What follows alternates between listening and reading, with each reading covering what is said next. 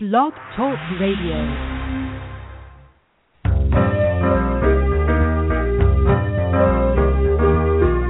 You're listening to Starseed Radio Academy, empowering Starseed to better serve the planet.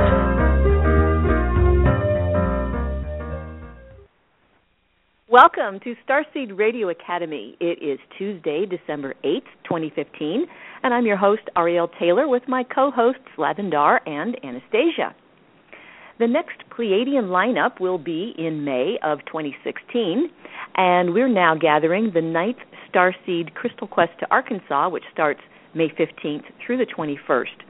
This is a reunion of a particular soul family, which we call the Crystal Soul Family, and it's identified by having at least one of these six star markings, either, either natally or progressed, 25, 26, or 27 degrees in Taurus, Scorpio, Aquarius, Leo, Capricorn, and Cancer.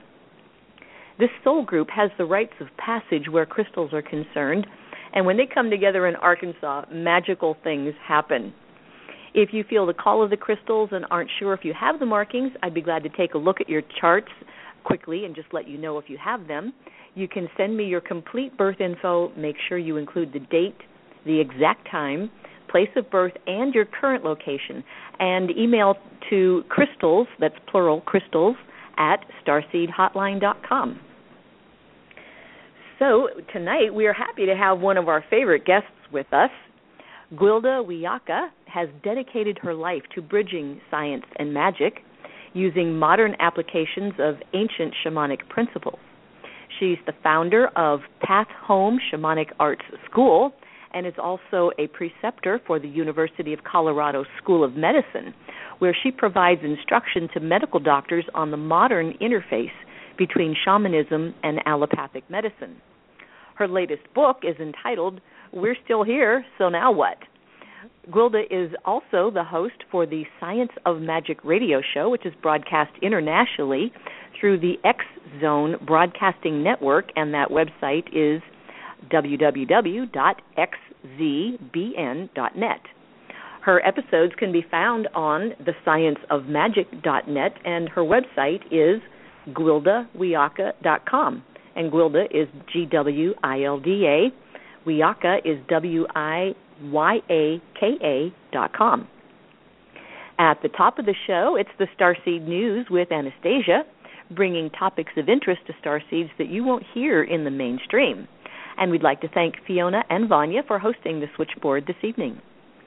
We have an online Starseed community at starseedhotline.ning.com, and thanks to Tammy, as always, for her dedication to the forum.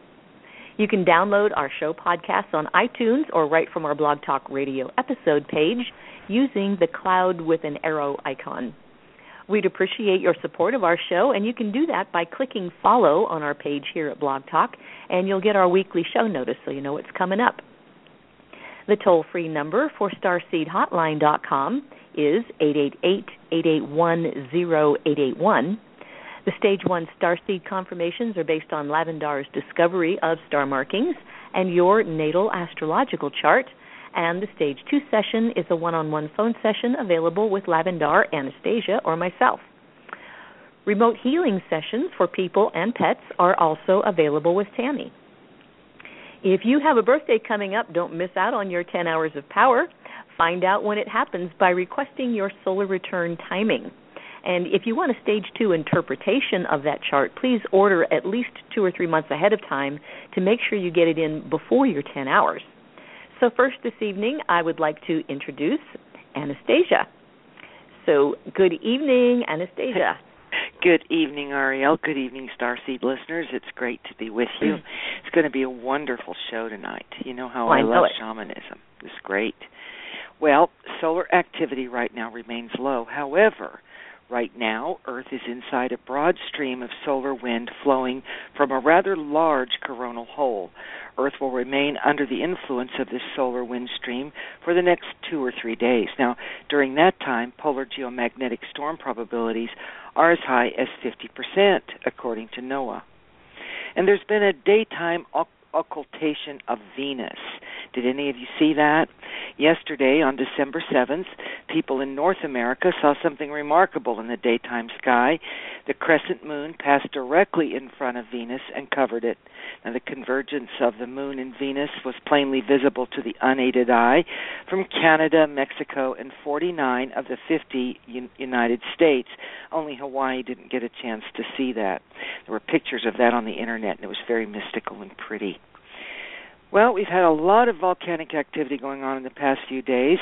For example, Momotombo volcano in Nicaragua erupted for the first time in over a century, forced thousands of people to evacuate an area of about four miles surrounding the Momotombo volcano after it erupted.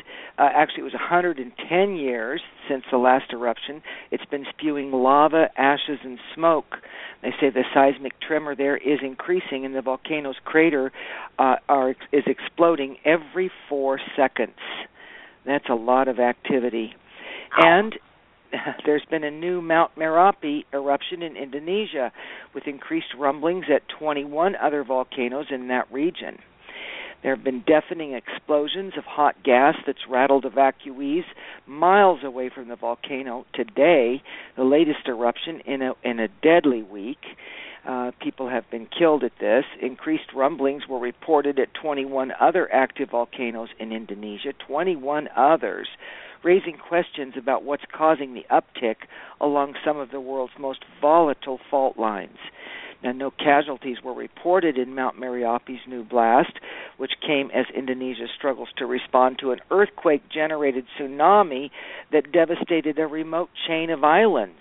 The two disasters unfolded on opposite ends of the country have killed nearly 500 people and strained the government's emergency response network. In both events, the military has been called in to assist people. Now, Merapi has killed 38 people since it started erupting a week ago. Monitoring officials have raised alert levels at some of the 129 active volcanoes in Indonesia, with two under watch for possible eruption within two weeks and 19 are showing increased activity, according to officials. And wow. in Guatemala, Fuego volcano uh, enters a new eruptive phase with increasing activity. Now, Vol- Volcan de got to get this right. Volcan de Fuego translates from Spanish into the volcano of fire, and that's located about 31 miles from Guatemala City.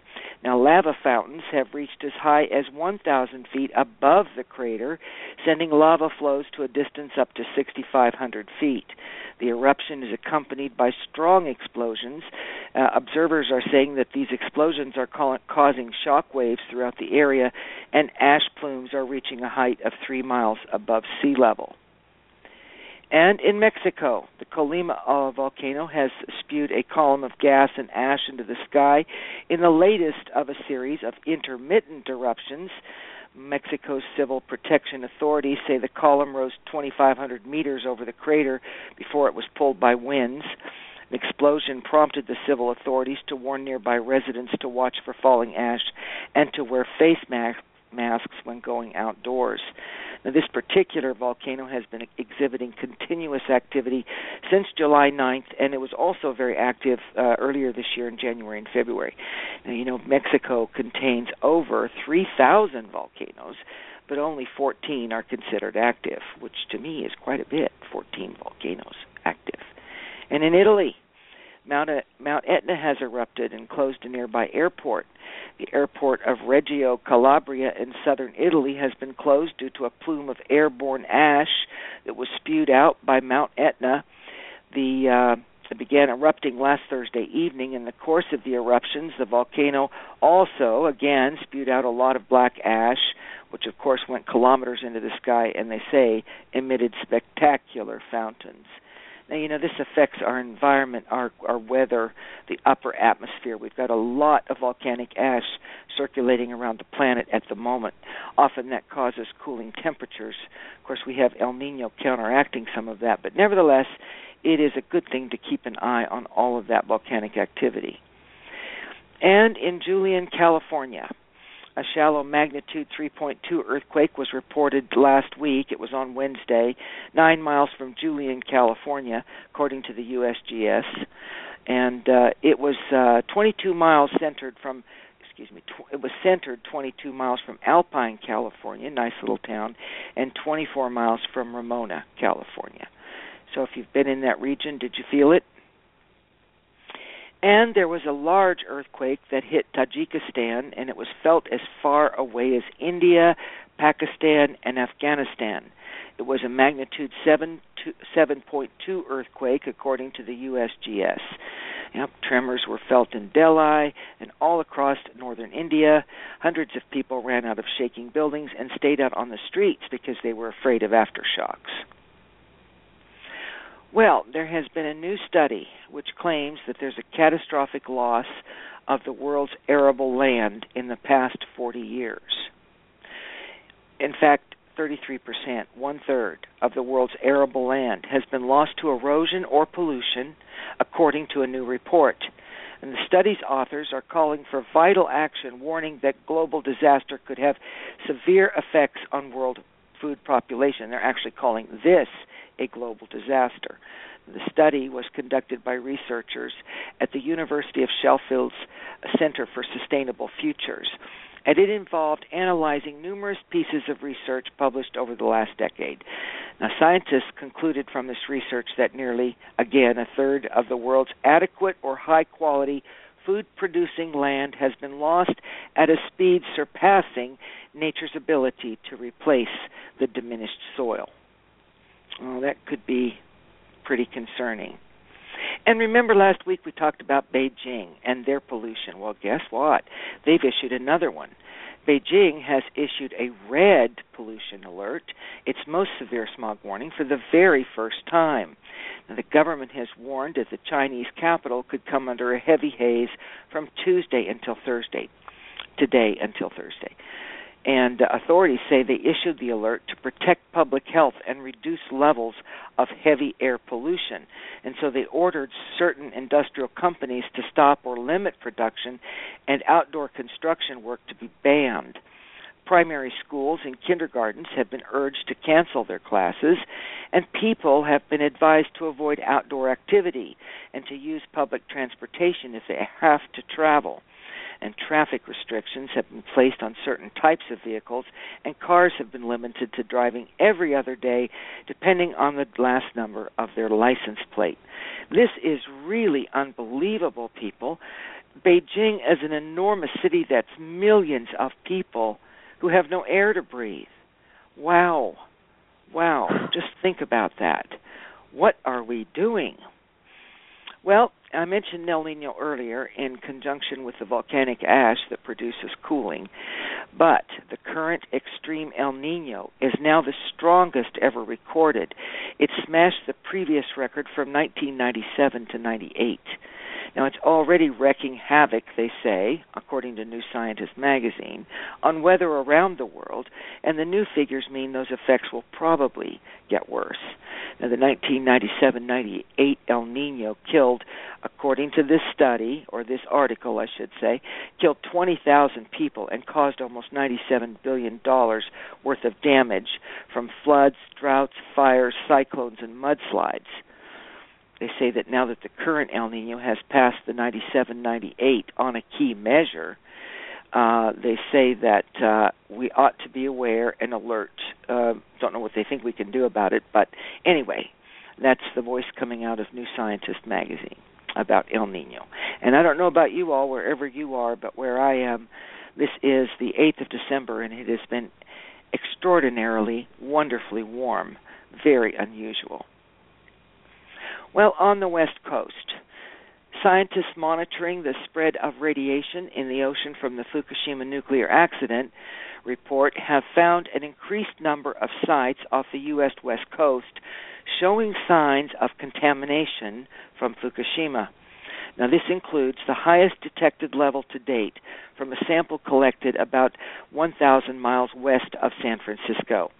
Now, the level of radioactive cesium isotopes in the sample, which was 11 becquerels per cubic meter of seawater, about 264 gallons, is 50% higher than other samples collected along the west coast so, far. But it is still, according to this report, 500 times lower than the government safety limits for drinking water. Mm. Well, you know, that's typical response from the authorities. However, there's something else we need to think about in connection to the Fukushima contamination of the ocean. A startling new report says, in no uncertain terms, that the Pacific Ocean off the California coast is turning into a desert. Once full of life, it is now becoming barren, and marine animals, seabirds, and fish are starving as a result. Now, according to Ocean Health, quote, the waters of the Pacific off the coast of California are a clear, shimmering blue today, so transparent it's possible to see the sandy bottom below.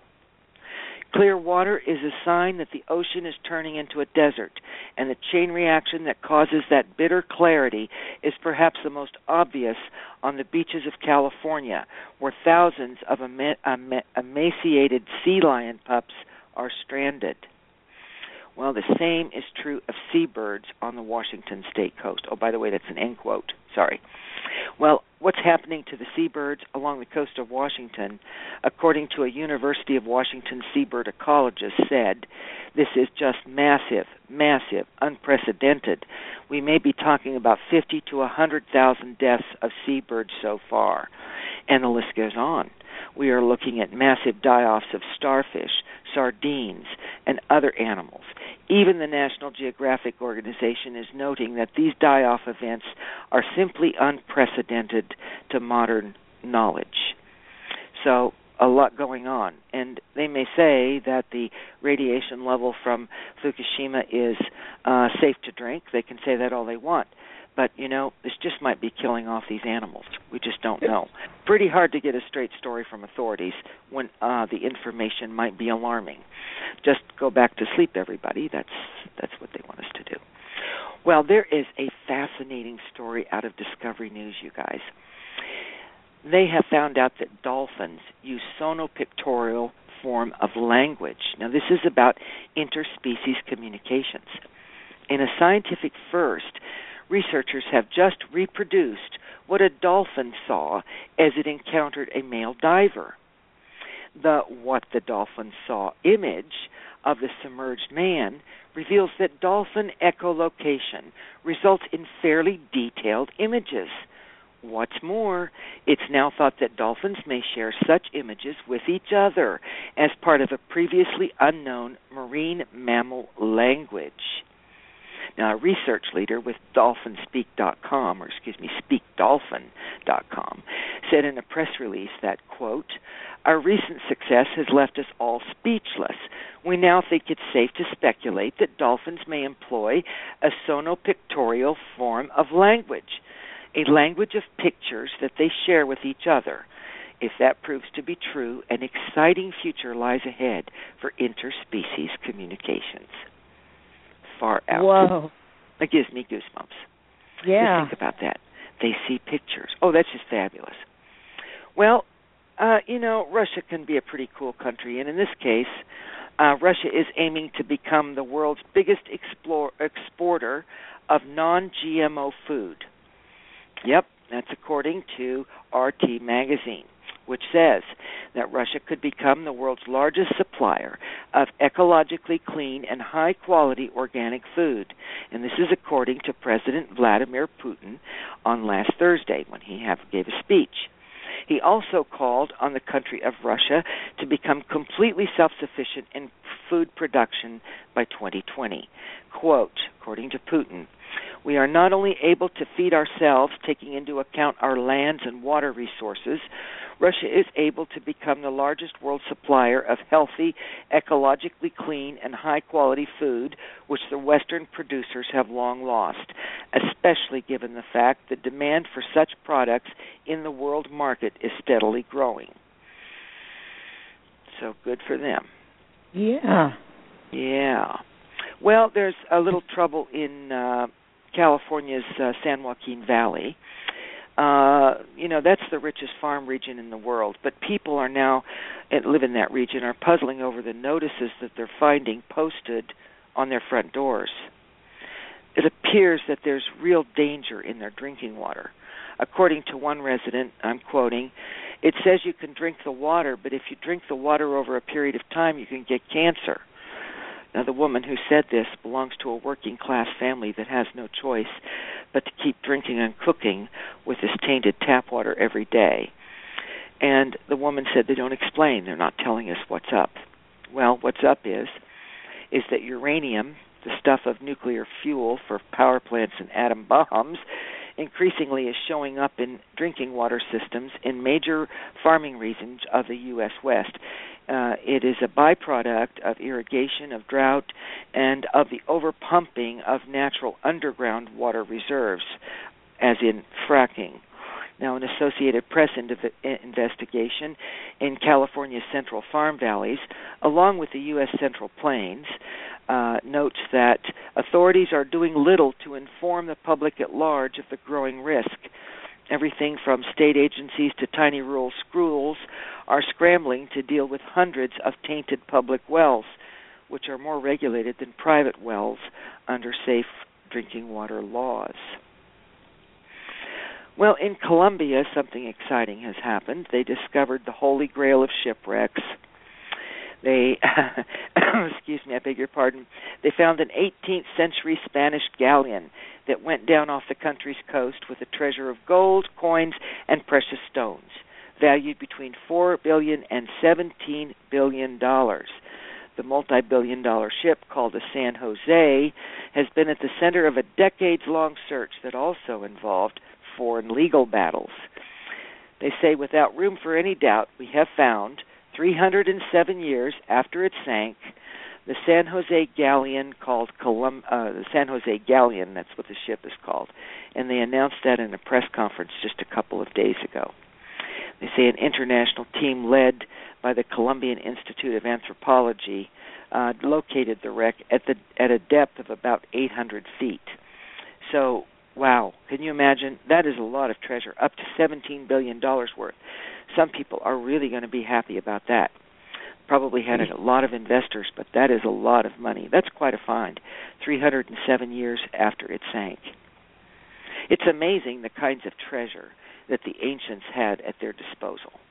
It sounds to me like probably the whole ship was filled with treasure. You know, there's a lot of treasure built all, uh, buried all over the world. My goodness, just um, uh, thousands of years worth of treasure that people have squirreled away. Anyway, that's an interesting archaeological find. And Lavendar did say we were going to be uncovering many things, and many things are being uncovered. A lot of those things I don't cover in the news, we just don't have time. But all over the Middle East, they're just, oh man, they're just finding all kinds of interesting stuff. So that's going to be it for tonight's news because I want to leave room for our wonderful show. Well, we're going to take just one more minute because tomorrow's your birthday. oh, happy birthday to you. Happy birthday to you. Happy birthday, Anastasia. Happy birthday to you. We oh, love you. Thank you so much. Ariel, that was just beautiful. Thank you so much. I'll never get happy welcome. birthday sung to me in a more beautiful voice than that. Thank you so much, everybody. You're so welcome, and I'll We'll I'll, catch I'll you talk next to you tomorrow. I sent you an email about that. Okay, thank you so much. I Okay. love all of you. Bye bye. Thanks so much, Anastasia. So um, right now, I'm going to bring Lavendar and our special guest, Gwilda Wiyaka, and I'm going to get Lavendar's mic open. Oh, the screen jumped. Where'd you go? There you are. Okay, I'm going to get your mic open, Gwilda. All right, ladies, welcome to the show, Gwilda. Hey, thanks so much for having me again. Oh, it's well, this our is Lavendar, and I love having you on the show because you're so equipped to bring us up to speed on what shamanistic uh, values are. And why don't we just start by saying, give us your definition of what is shamanism? Oh, okay, great. Yeah, and this is my definition um, because um, mostly shamanism has been studied by anthropologists and from the outside, and it looks like a mystical, magical, superstitious practice um, from that viewpoint. But actually, shamanism is an organized set of rituals designed to help the practitioner focus their natural ability to manage matter at the quantum level. Yeah, that makes sense. And what and how did you get into shamanism? How did it first start for you? Well, I'm one of those people that kind of came in pretty sensitive anyway, and um then I came into a situation where everybody around me was very volatile and fairly abusive, and my life kind of depended on me being able to really sense what was going on around me and dodge when when it was time to dodge when somebody was about to go off. So I really refined my ability to read what was going on in the frequency of the energies around me. But what that did was it went on default, and I didn't know how to control it. And so by the time I was in my 20s, I was overwhelmed with all this input, almost like being autistic. So basically, I was receiving shamanic information, but didn't know what to do with it, didn't know how to control it, didn't know how to how to field it, and um, that's kind of what got me started. Is my search to manage what I'd become. Well, I understand now that you have uh, an occupational school of the shamanic arts. Uh, tell us about it. You founded it. You're the director of it, uh, and what do you teach there? Yes, it's it's been. Um, I was trying to remember it. I think it's been uh, certified by the state of Colorado for over 15 years. Um, and what I teach is shamanism from the, the basic stuff up to through being uh, a certified shamanic practitioner and a certified shamanic instructor, um, so that people can offer this healing modality in a um, uh, reliable and um, um, consistent way to people of today. So every shamanic practice has been um, preserved by the indigenous people, but then it's been kind of outside of time and space for a while because we've basically tried to eradicate it off the planet. And so the form has come through, but the rituals no longer fit our people of today. And, and what my job has been is to to use the tried and true principles and develop a form that agrees with or works with and makes sense to the people of today. Now, do people come to? Do you have like a um dormitories? Is it a school where people come and stay, or do they do it o- online? How is your setup working there? Well, we've we've changed over the years, and um, we are now in retreat format. We've changed the school into uh, six blocks of study, so that people can take it as uh, you know go through it as quickly or as slowly as their time and finances allow. But it's a retreat kind of thing. You call it a school without walls. In other words, you set up a retreat situation where people can come and study for a week. Um, so we have it in that format, and I'm also people are you know don't have time and, and resources uh, at this point a lot of times, but they really need the information. And so I'm really expanding on our online courses as well. You can't get totally certified online, but you can certainly learn a lot uh, for your personal growth and development and take some of the classes that you do need to apply towards certification online. So I'm, I'm dedicating a lot of my time and energy towards getting those up and running more. So are, it, are they online now, or is it something that you're going to be doing in the future? Both. I have some up online now, and I'm going to be adding to them. Okay. Uh, I understand you're the host of the Science of Magic Radio. And how did you uh, decide to do this program? And how did you get into radio? Kicking and screaming, quite frankly. um, I had uh, done several, quite a few interviews with Rob McConnell of the X Zone Radio and um he and I just started bouncing stuff back and forth and he was wanting to do he said he wanted to do a special on shamanism um, through his radio program. But then when he approached me, he says, "Actually, I want you to start your own radio program through the Zone Nation." Um, and I said, uh, "Really? You know, unencumbered by any knowledge of broadcasting." but it one thing led to the other, and that's that's what I'm doing. And it's really exciting because the slant that I have on it is bridging science and magic because that's what I've had to do all my life. Um, you know, I, I teach doctors about the interface between shamanism and allopathic medicine at the University of Colorado School of Medicine. And you have to really be able to talk both languages. And I found that that's really kind of the gift that I can bring because I, you know, my background is scientific as well as shamanic, and I can make, I can, I can see where they do bridge that they aren't uh, you know, diametrically opposed to one another. And so I interview scientists and I interview mystics, and we bridge together how this stuff is actually coming together during these times when the truth can't hide. Right. Oh, I love this. I love what you're doing. So tell us, how can people listen to your programs? Where do they go to find it? Right now, they can uh, find all of uh, my programs on my website, uh, www.thescienceofmagic.net, and they can um, access them there. We're going to do a big release probably February where we're broadcasting them internationally through the Zone Broadcast Network. So I'm pre-recording, and we want to have quite a few in the bucket before we release them that way. But they're, I'm recording one just about every week, and they can always be found um, at thescienceofmagic.net. Also, if people uh, join my um, mailing list on that website, then they get notification of new ones coming out as well. Okay, good. Now you wrote a book called "So We're Still Here, Now What," and um, tell us about how you came about writing this and what prompted you. Well, again, it's you know I'm kicking and screaming, unencumbered by any prior knowledge. Um, I kept having people ask me, you know, you you give these talks, you give these lectures, this stuff comes through. Uh, where can I find out more? Where can I find out more? Well, uh, where's a book? Well, it hadn't been written, and so eventually I kind of had to write it. And I realized in hindsight that it was really also a bridging of science and magic. And it came out around the time of the uh, 12 21 12. Uh, it was released just after that, and that's where the name came from. Because you know, from everything I was seeing, we weren't going anywhere, okay, but everything was going to be changing. And so that's what the book is about. It's what really did happen, what really is changing, and we're still living that change. Uh, we're still seeing the effects of it, and will be for quite some time. The challenge is how do we change with it rather than being blown away by it, and that's what the book is about. So the COVR Visionary Awards Alternative Science Division, you won uh, first runner up. What, what is that, and what does that mean? Yeah, the Coalition of, of Visionary Resources is this beautiful group, and they work um, out of um, um, the International New Age Trades Show. And they have these uh, amazing this amazing banquet every year and they have awards and they a whole board that goes through all the the different awards um so they a whole board that reads the books or a whole board that listens to the CDs or you know it's it's very very formal.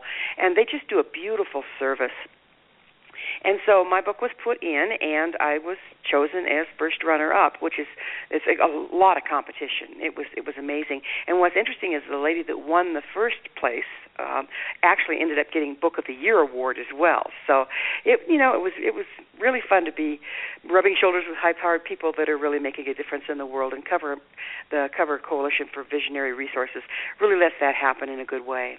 Good. So, do you have to be a shaman to benefit from your book? Oh, absolutely not. That's the whole point. Um, it takes you from having no clue what shamanism is to a much deeper understanding of the way life is working and why things are going on as they are and why you're relating to them in the way that you are. Uh, it was written for um, anyone that wants to pick it up and read it. But within it, there's a chapter on how, learning how to journey, and a per- person can use the book and you know purchase a CD to you know for the drumming and actually start to learn to do some of the journey work. And that's the that is the backbone of every shamanic practice is the altered state of consciousness known as the journey trance. Right. So you do private shamanistic healing sessions. How how can people benefit from this particular shamanistic healing? Well, I do long distance sessions, and people can find my sessions on the school website, which is www.findyourpathhome.com, and then they just click on the private sessions portion, and they can sign up there what shaman, shamanic healing does is makes us more whole. It helps us regain the bandwidth of frequency that we've disconnected from through generations of damage. Therefore, we raise our frequency. The planet is going through a time uh, where its frequency is raising, and so we can uh, join in with the evolution of humankind by having our frequency return to us and actually evolve beyond our limitations. And I think that shamanic healing is really the core to this. So it also promotes personal power, right?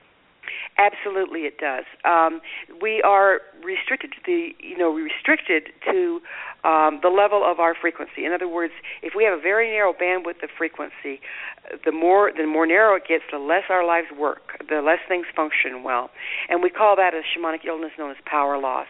And um, soul loss uh, is another term, and basically all that means is you're losing bandwidth of your frequency because you have to disconnect in order to survive, and then you never know how to reconnect. Um, if we can reconnect to our potential, uh, the personal empowerment is exponential. It's amazing to watch. Now, have you put together any shamanistic uh, cards like tarot cards? Have you done anything like that? It's funny you should ask. I'm in the process of creating the Science of Magic game, and it's going to be an entire game board whereby all of these principles are are incorporated into um, a game that is educational, and children can play it, and adults can play it, and it's multidimensional, so that you can move up the rungs, and it's it's really fun to put together. You're nothing if not intuitive, huh? Yeah. So. Um, I guess you have the star beings and shamanism on this on this uh, game, right? Yes, yes. In fact, a lot of where my information is coming from is the star beings. Yeah.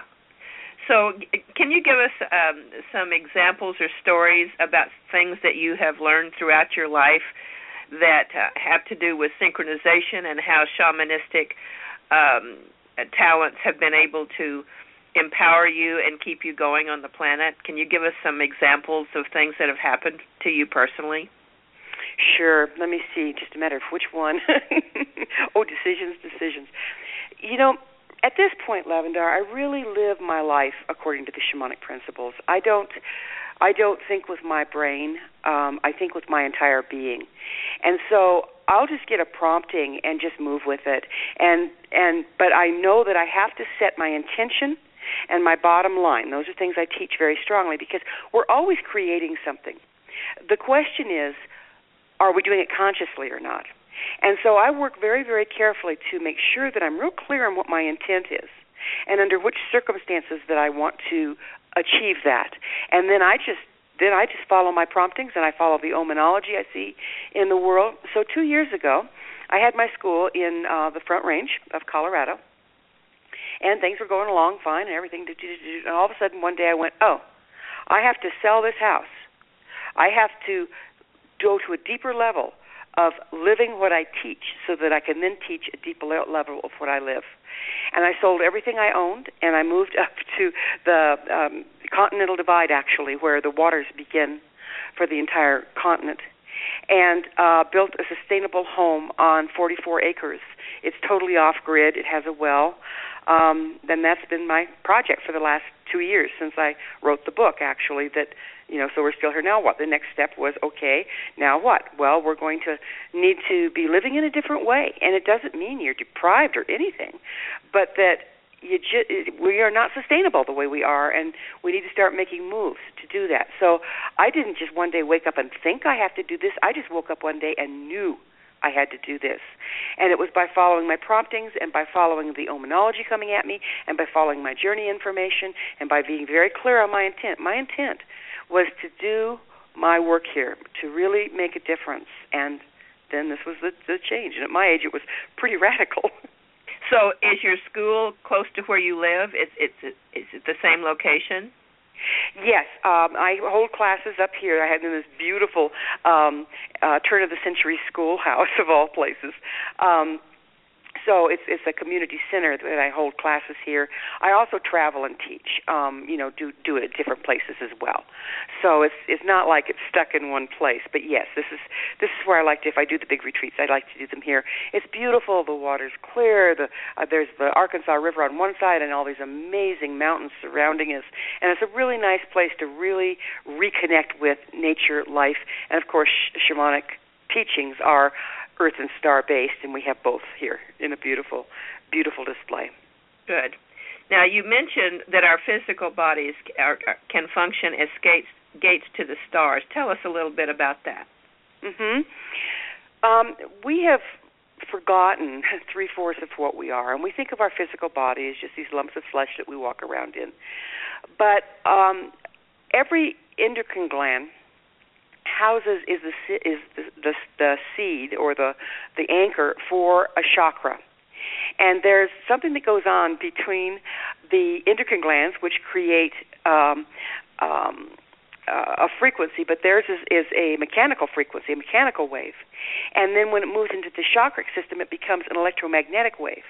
The electromagnetic waves created by our chakra system create our auric field or the toroidal field around us that then can interface with the toroidal field of the planet, of the sun, of the stars, Okay, there the Celtic people believe that your your soul goes to the edge of the universe and beyond, and in this way it does.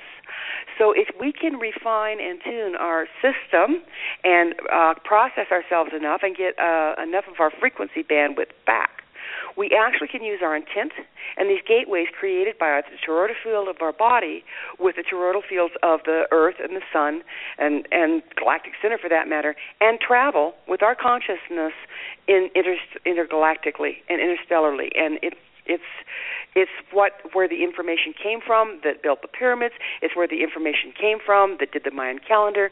You know, there was not the cultural base back then for this to happen any other way. And now we have an opportunity to evolve back to a place where we can have this interface. And but it's anchored here through our physical bodies. So what you're talking about to me is called galactic shamanism. That's what I call it. Yes. Yeah, it's like that that isn't earth shamanism that's galactic shamanism. And i think that you're taking people from earth shamanism to galactic shamanism. Isn't that correct Yes, really, that's kind of organically what started happening because uh, that you know we we think we're alone here, but we're really not. And this is not the first time that we've been communing with people from the stars. You know, everybody expects a little green man to come down and abduct you, but you know, no, we've been communing all along. The the Hopi have this beautiful ceremony with the kachinas, whereby the dancers dress up as a kachina doll, but it's actually to in order to channel stellar beings Right. uh, this has been going on forever, and we're the information that we're l- missing because we disconnected from our ability to do that is is massive. Yeah. I know that when I met Jamie Sams, who did the animal cards and the sacred path cards, when I met her back in 1987, she came to me and she said, "You know, I have all this galactic information, but people just don't want it. What am I going to do?" And I said, "Well, you're Cherokee, you're part Cherokee. I said, why don't you go to your grandmother's on the reservation and get the Star People uh, rendition of, of of what they have to say?" And she did, and she came back and she wrote those two books. Fantastic. I had never heard that story. That's exciting because I love her work. Yeah, I love her work too. In fact, she sent me a, a copy of it, and I started using it. I used it religiously for a couple of years, and then I got the the second deck, the Sacred Path cards, and, and I studied with them every day. When I'd have coffee or tea of a morning, it was a ritual that I put myself through for many years. And then finally. I put both decks together, and when I put both decks together, wow, that's really powerful. And That's I. I, I, have a class that I teach. It's, it's called um, Omenology, and I teach people how to use. And I use her cards in that, um, among very, you know, quite a few other things. But teach people how to work Omenology through beautiful gifts like she brought through in those cards. Yes.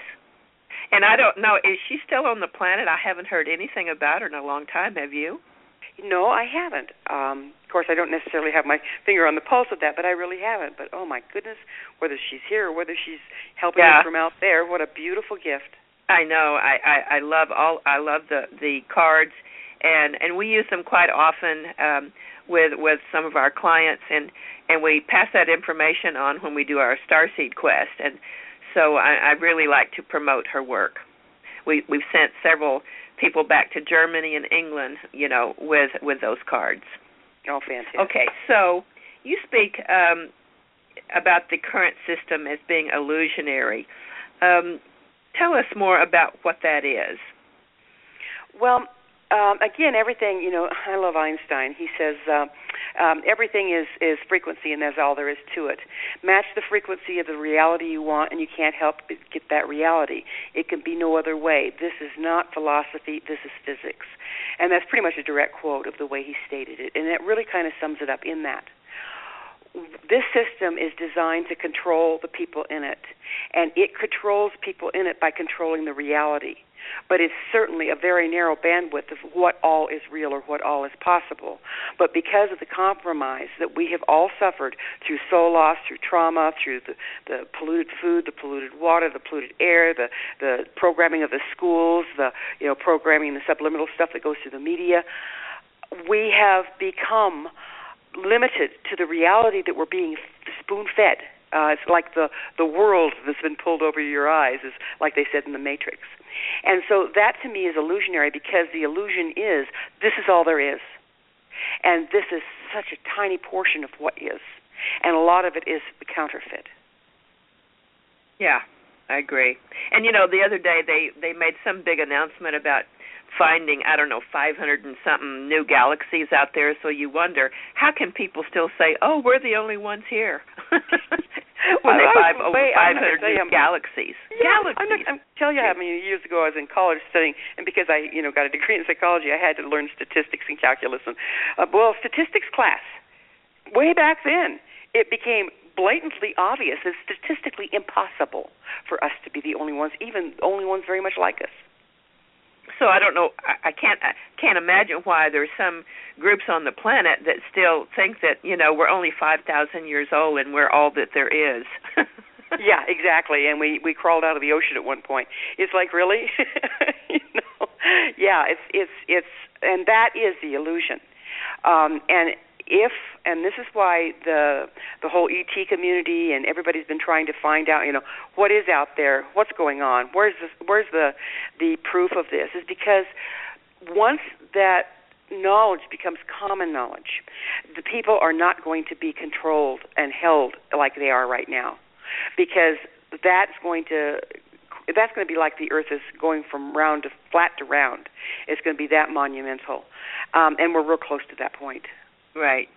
By the way, on Saturday Night Live last um Saturday, uh, and you can go on YouTube and find it. They had a skit about abductions that was just absolutely hysterical. I'm I want people to go back on YouTube and find it. Uh I, I couldn't even believe that they did it. It was like so over the top for for Saturday Night Live to go into that.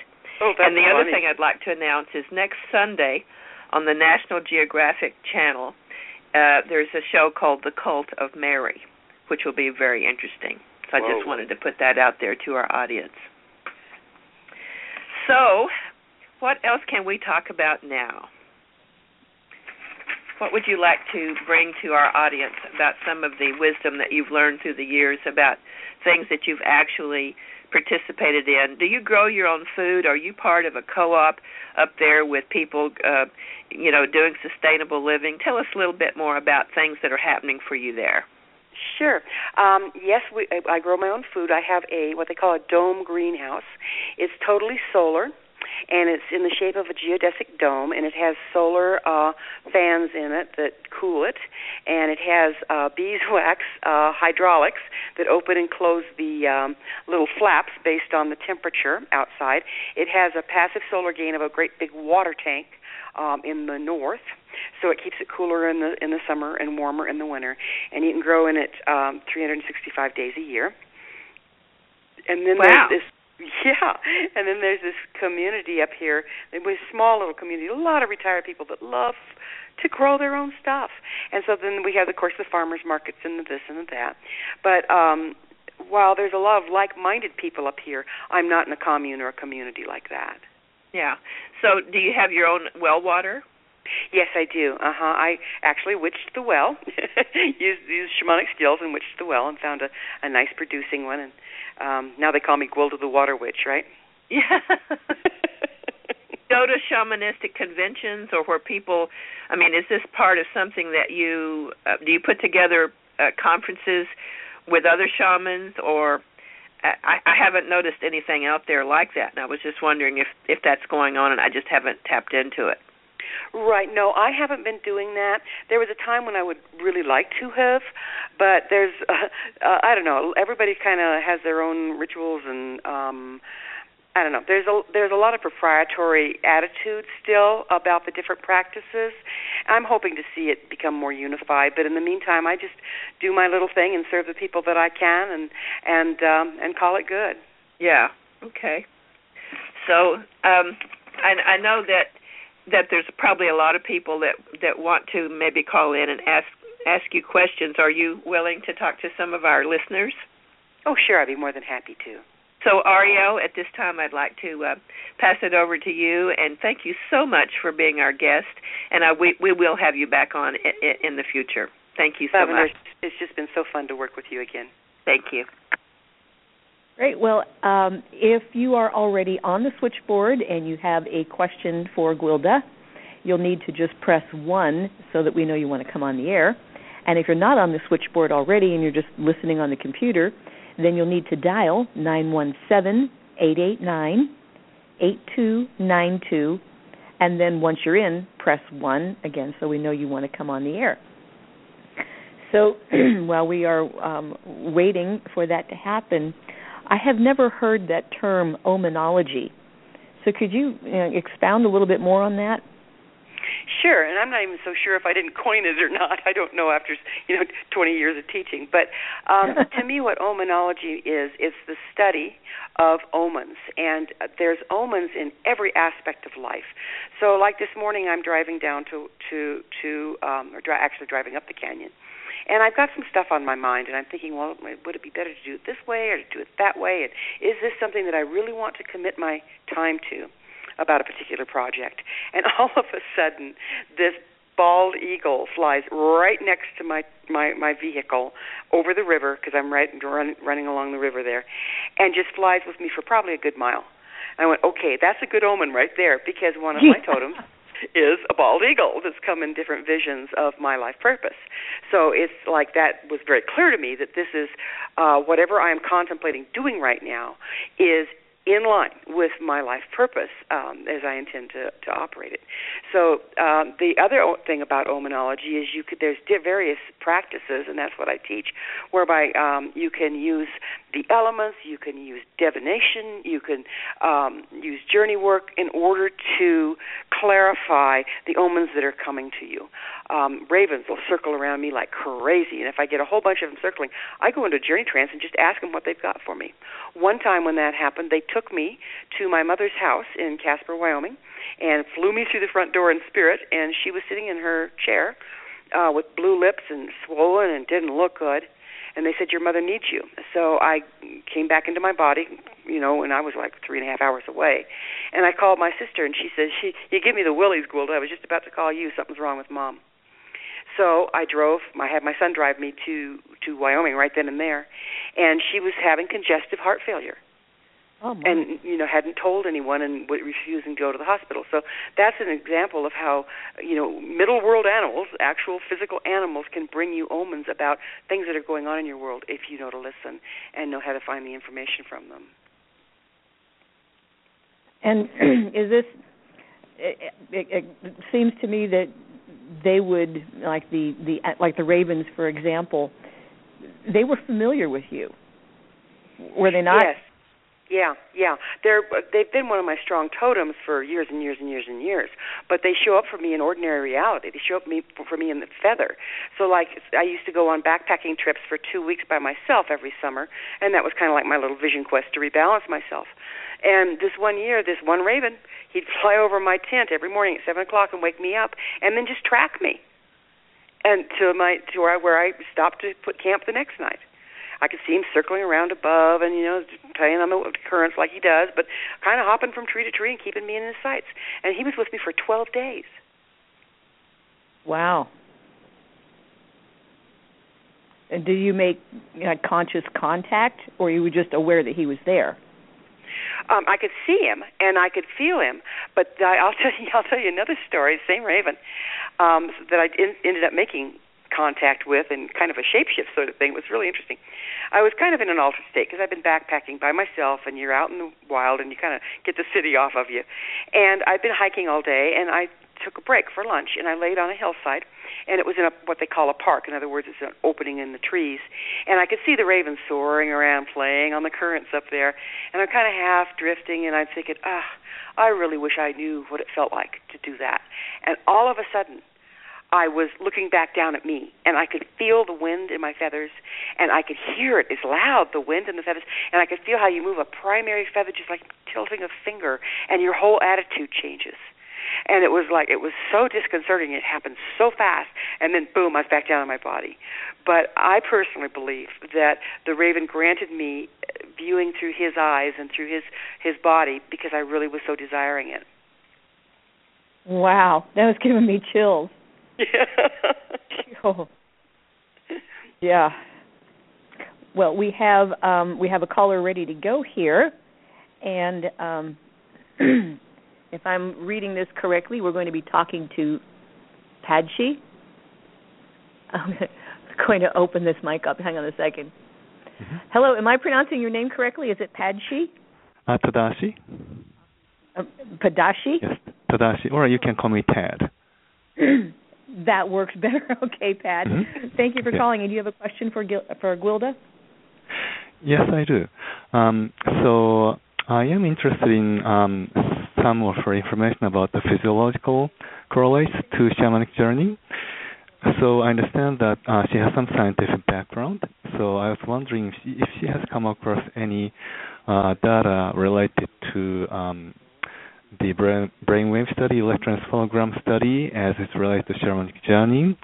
And also specifically, uh, one of my students recently asked me if there's any study done related to the journey experience when two people are journeying together and seeing the same um, lucid dreaming, and um, people are seeing, seeing the same content in the dream. And I'm familiar with that um, type of experience um, by myself, but I was wondering if she has any uh, information that she has encountered with uh, as it relates to this type of simultaneous journeying and then its physio- physiological correlates. Yes, Paji. Actually, I do have. Um, okay. There's been physiological studies done, and because I work with a lot of doctors, and they're mm-hmm. fascinated by what I do, they've mm-hmm. done several studies on me.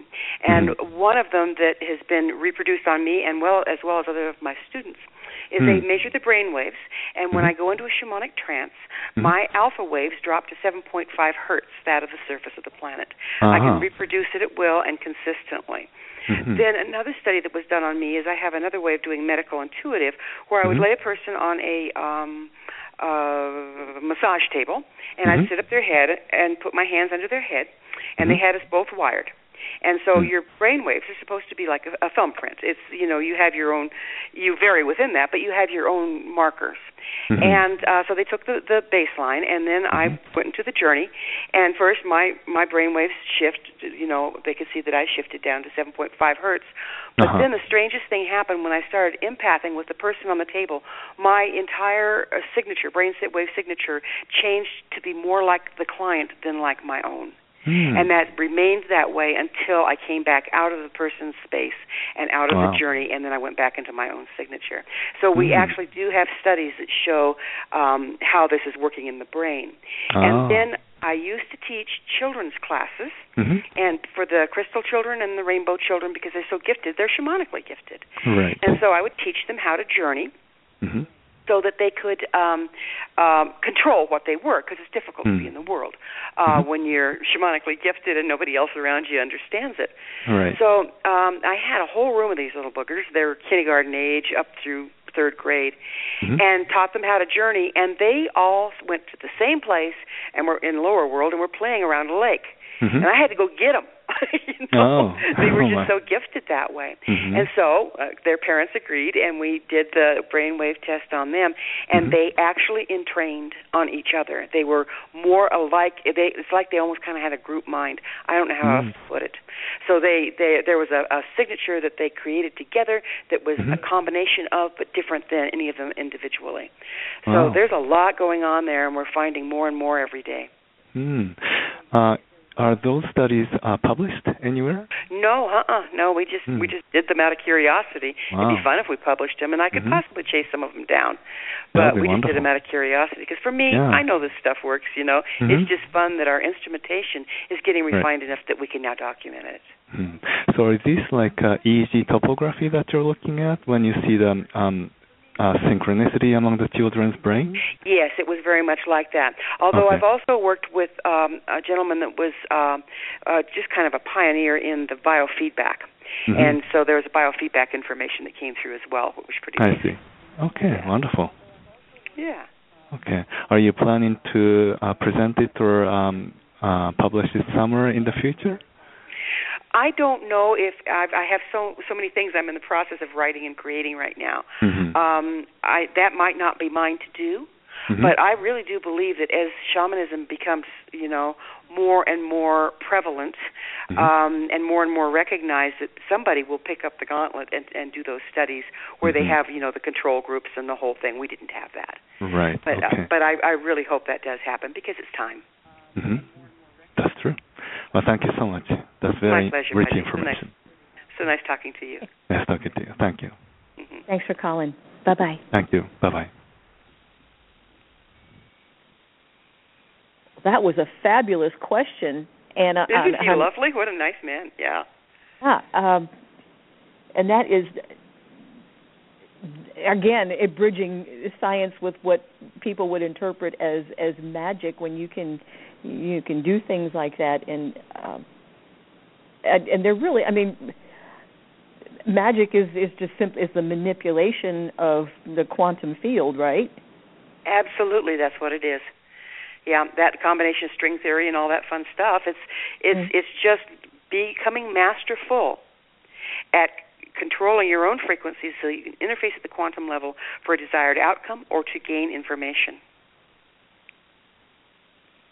Are there any uh, kind of um, maybe physical um, signs or symptoms that might tell a person that you're either um, um, like really really narrow or that you're opening up? Um, are there any any you know kind of markers that that can that people can start to investigate to see for themselves yeah. where they're at?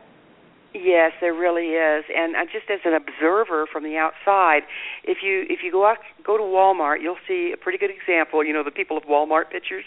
There's a pretty good mm-hmm. example of people whose frequency bandwidth is so narrow that they're failing to thrive okay, they're becoming toxic. They're, you, you know what I'm saying? I'm not cur- cursing Walmart, but just those pictures where right. you see people that are carrying a lot of weight in funny places, and they they're they're dull. Their baby might be you know falling out of the cart and Nobody notices that sort of thing. So um, we just become stupid and slow and sluggish because we're so toxic and the frequency bandwidth is becoming so narrow that our lives are no longer we're no longer thriving. And that's the extreme of the of the end you know the of that bandwidth where you see people on the street where they've just lost all hope. They have no home. Their lives are not working at all. So you know that's that's the real extreme portion of it. And then on the other portion when somebody's really done a lot of work they seem to just kind of on some level they glow. And on some level they're they're so productive in so many different ways that they just stand a head and shoulders above the rest. And people go how did you do that? How did you work that? Well you just become more of who you are. It's our birthright. That's that's our birthright. And so you you, you find yourself any place in between there. And personally when i'm under a lot of stress and a lot's going on i can start to feel my body getting overwhelmed. I can start to feel the toxicity build, and I have to take steps right then and there to um, correct the situation, or my frequency will start to drop, as will my abilities. Well, yeah, you just start going out of tune like an instrument. Exactly. Yeah, you have to keep exactly. keep those harmonics um, on perfect pitch. And is there a um, is there a technique where you can where you do like a, a shamanistic journey with your own body if you if you had some kind of uh, symptom or or a twinge or something like that can you actually go into your own body and see and discern yeah what... i sure can and of course there's that uh you know don't work on yourself kind of thing because sometimes yeah. you can't see the forest through the trees or you're you're scared or worried and so oftentimes i'll have some somebody that i've trained also journey for me and we can compare notes um, also, there's these journeys I do whereby in spirit I I travel through the elements water, air, earth, and fire. And that's a re- real rebalancer. It's a healing modality all its own. So there's a lot of different techniques that I have and can use and that are easily taught and learned. And you have a lot of these in your book, do you? Yeah, the book, this the first book that's out right now. So we're still here now. What there is quite a bit of that in the book. Absolutely, the principles of why we get out of tune, the principles of what we can do to correct the situation. Mhm. And do you have uh, people that that travel to your um, retreat from all over? Yes, I've I've worked internationally. Sometimes I'll go overseas, but oftentimes people will come here from there, um, and it's getting more so that way, which is really exciting. Right. So they and they can can people can come for various lengths of time depending on you know their circumstance. Well, the retreats um, when I'm doing the retreats for the practitioners program, they're about a week long, uh, and there's six of them. But um, also, I'm in the process of developing. I've done in the past, and I'm in the process of developing now personal growth and development retreats, whereby the, the skills that we need to evolve in this time as a person um, will be taught and those will be shorter retreats, more more doable within um, assignments and mentorship via email and that sort of thing. Well, that's great, so that you can really be of service to anyone anywhere. Yes, uh, I I do long distance shamanic sessions uh, internationally. It's really uh, technology is a wonderful thing right now. Oh yeah, as long as it's your slave. and not your master. Instead of the other way around. yeah, yeah. I mean, it's it's it's a fine line, but I mean, sure, uh, you know, the internet has is really helping to unify our civilization, where you know people from different nations are not quite so um separated as as they used to be. You know, when it especially when you know remember when when calling long distance was a big deal and you had to be right. like really it, it breaks the bank running up you know and that yes. that's kind of a thing in the past so uh, and then with with Skype and we call people all over the world as I'm sure you do um, right and it and it really the world seems to be shrinking in that way um thanks to the technology um but then there's the you know the the other side of the coin um where the technology has gone so far that it's actually carrying people away from their own power. Exactly, and, and from each other. Uh huh. That's that's the people are walking down the street, you know, side by side with their each everybody's faces in a different cell phone, or at the dinner table, everybody's face faces in a different cell phone. It's, you know, we're getting closer to the world and losing each other. Isn't that interesting? Yeah, yeah, yeah. That that just that kind of drives me crazy. you know, I, I see kids getting off of a school bus and and they they could walk right into a tree. I know it or a car. That's so scary. Thumbs going, and it just because children, um, until you're 16, your skull isn't isn't at full thickness. Children right. are so much more susceptible to that radiation. Exactly. And you know, and it takes 15 or 20 years to to get to the point where you're incapacitated because of it. And it just um it's so upsetting and outraging to me because these children are there are jewels you know right. kids that are you know 21st century children and and they're walking around with this like parents parents it's up to you um do and, something yeah yeah because doesn't that electromagnetic pollution interfere with our own bioelectric field. Well, absolutely does, and quite frankly, that's that's the whole idea, is to keep us under a particular uh, frequency ceiling so that we're controllable. But the beauty of it is, and this is what gives me hope, is after a point, as we regain more of our personal frequency, they don't affect us anymore. Uh, it's like you know, electromagnetic frequency passes through the walls, and we can too. And when we when our frequency becomes high enough, it just passes through us and doesn't harm us. But right now, because we're you know occupying fairly narrow bandwidth, it does scramble our scramble our our um, our uh, energies, and it's it's detrimental. I often wonder about you know the cell towers as they're broadcasting how many billions and trillions of bits of information of people having conversations and and what if people are yelling at each other and and and those are the things that are passing through you you know? Well exactly. And that's you know that's that's been the way of the world. And now it's being boosted if you will by going yeah. through radio waves and cellular waves. And and it is absolutely impactful. And that's why we have to be so mindful to um take care of ourselves physically mentally emotionally and spiritually um so that so that we aren't you know we can counteract what's going on around us. You know we have to have these bodies to be here to do our work and so it's going to take a lot of maintenance because right now this place is in a pretty poor, coarse situation, and it's it can be disheartening. But I think that if we realize that we are not as limited as we believe, and we can turn this around if we turn ourselves around, and it's just an inside job, one person at a time. You know, it has to be because it is up to us. the governments are definitely not interested in our evolution. Uh, it's diametrically yeah. opposed to. they're not only not interested in it, they're doing everything they can to stop it because they want to hang on to the old way. But exactly. um, and I have this conversation with a, with a lot of different people. Um, and as Lavandar always says, you can come now or you can come later, but you are coming. And you know, the change is going to happen. And and we can go with it and have it be, you know, a, a upward spiral or kicking and screaming and but it's it's going to happen and the the the um the star beings are not going to let us ruin the planet. I mean, they would you, you know, you can you can grow more people, but planets are a little hard to come by. You know? exactly. exactly. Right, that yeah, really didn't it?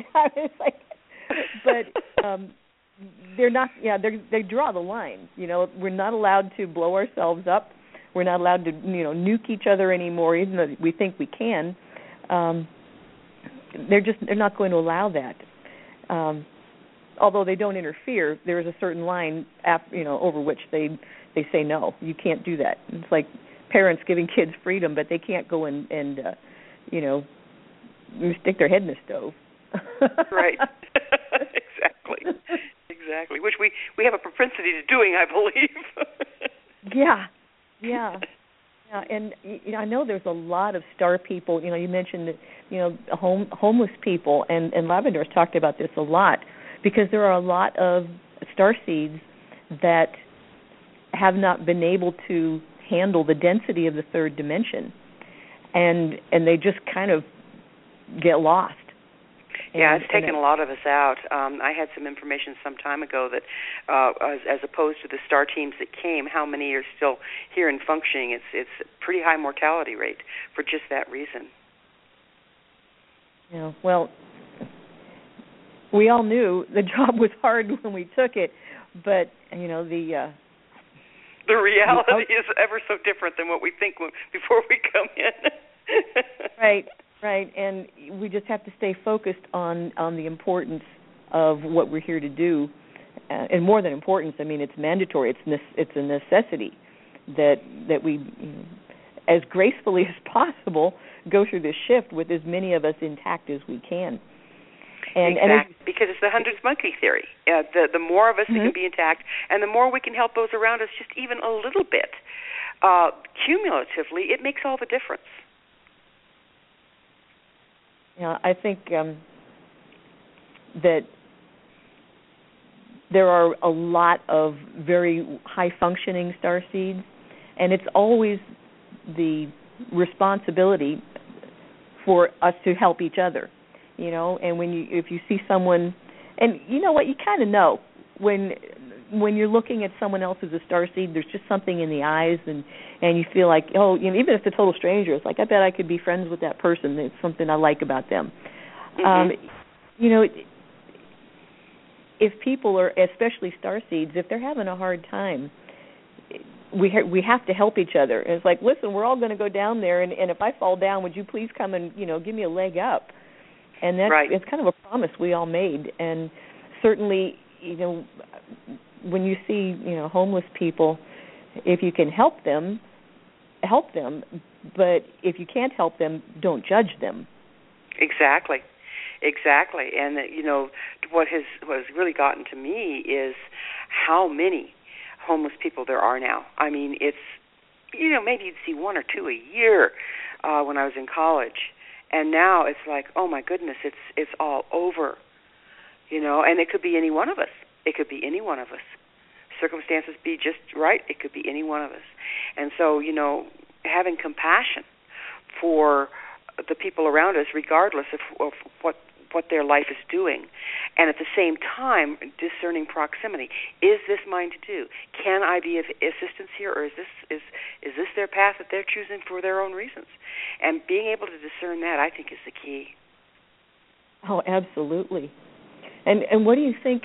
Because I had this this question the other day because there was there was a guy standing, you know, on the grocery store parking lot, you know, family in need. He's got his little cardboard sign, and I mean, I pulled over and I gave him some money, and then as I'm driving away, I'm thinking energetically, did I do the right thing? Um, yeah. Be- yeah, you wonder, did I just create a, de- a, a karmic deficit? You know, it, it, yeah, it's yeah. it's so I mean, hard to know. It's so hard to know what's the right thing to do.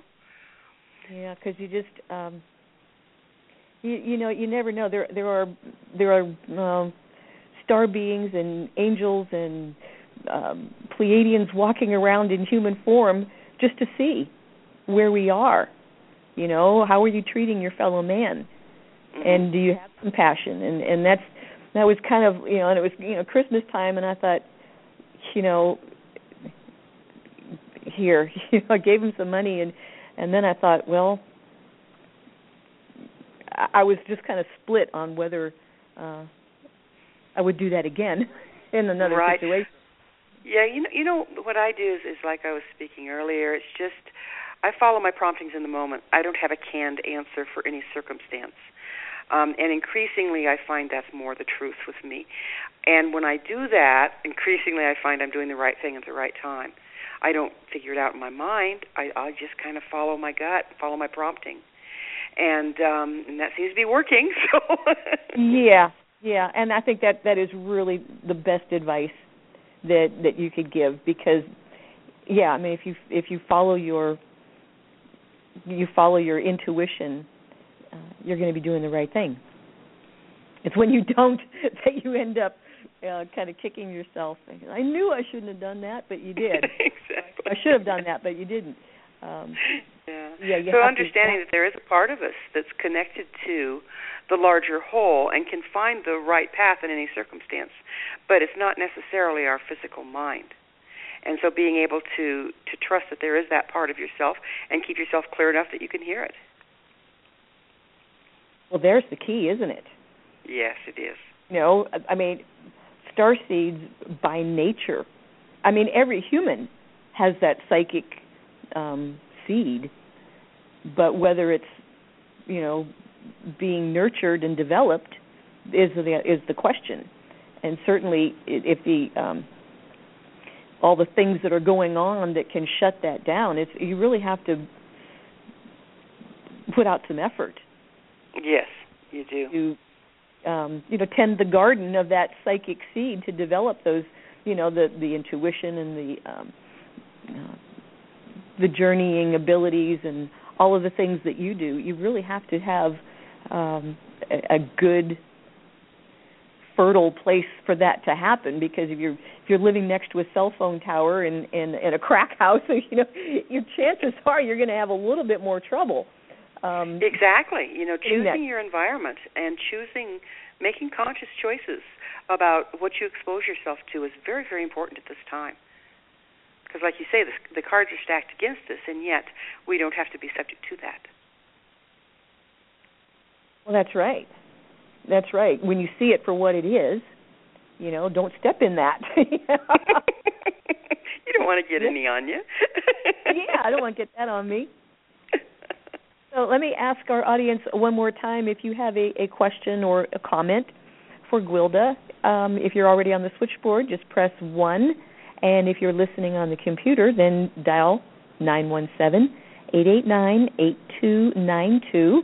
And then once you're in, then press 1 if you would like to speak to Gwilda. So, you live on top of a mountain in Colorado on 44 acres. Uh, that is yes, I'm. I'm I'm not on top of a mountain, um, but I'm surrounded by really high mountains. Uh, Mount Ontario is not far from here. It's over 14,000 feet. I'm I sit here and look at the Twin Sisters every day. It's very very beautiful here. Um, what I am is where the the uh, the continental divide. So basically, the waters run to both sides of the continent from up here. So it's the headwaters, really, of uh, of the water. Which is there's some reason for that. I know that. Um, I could feel that I don't understand all the ramifications, but I know that water being a crystalline structure, crystals being programmable, if enough people can be in the right place at the right time, holding the frequency, then it is distributed um, through the water to the, the, the planet. I love that. I love that.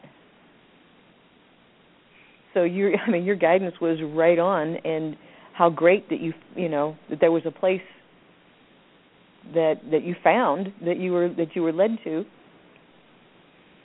So, and you run the school um, year round. Yes, yeah, sure do. Um, I do different retreats and different things, but it's it's a year round pro- process. Well, that is wonderful. So, um, I don't think we're going to have any more uh, callers with questions here.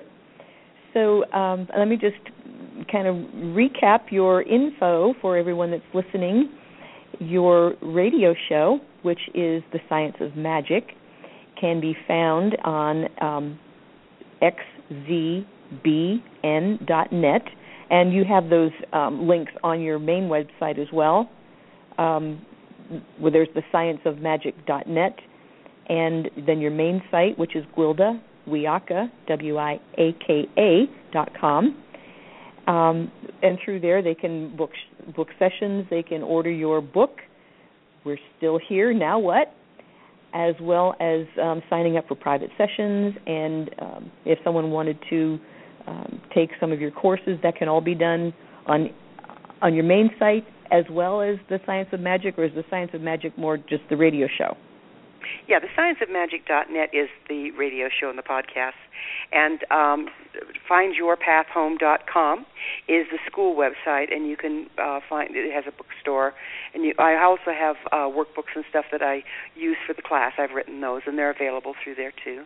And my books are also available in brick and mortar places and Amazon.com, and they're all over the place, kind of. so, um, and then my personal website is Gwilda Wiyaka, W I Y A K A dot com. Excellent. You know, I just love your energy and the, what you are doing for the planet, and sitting up there with the with the water running out in both directions. Um, you know, programmed with with high frequencies. I just I'm so grateful that you are on the planet now, and doing Thank what you. you do, and being who you are. I'm grateful that you guys are doing what you do and being what you are. Sometimes it, we feel like we're alone in the wilderness, and the, the the service that you, you ladies are providing is amazing. So thank you for being who you are and doing what you do.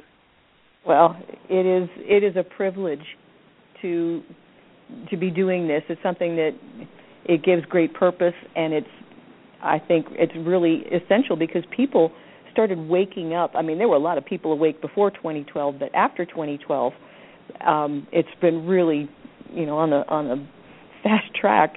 And um, I kind of made a joke a few months ago. It's like, yeah, when you wake up, you're hungry, and they they're hungry. They want information. They want to know. They have questions, and and and they're looking at the stars, and they're um, understanding more about well through our site anyway through about astrology and and Lavandar's discovery of star markings has really um, given a lot of clarity to a lot of people. So we're all working on a giant mission with all these different little facets, and we're just very proud to be um, one of the facets along with you. And I do hope that you will come back and visit No, with I'd us absolutely again. love to. I just love working with you guys. Well, it is extremely mutual. So um, I want to thank you so much for spending this time with us. And from all of us here at Starseed Radio Academy, we thank you so much for tuning in, and we encourage you to check out everything that Gwilda is doing um, because we certainly endorse this. so I want everyone to have a great week. Try to, um, uh, what is the word? Um, transmute any Christmas stress of others around you and enjoy this season um, away from the commercialism. And remember, it is it's the birth of light on the planet. 2,000 years ago. So have great holidays. We will be back next week. And until then, everyone take care and be joyful. bye bye.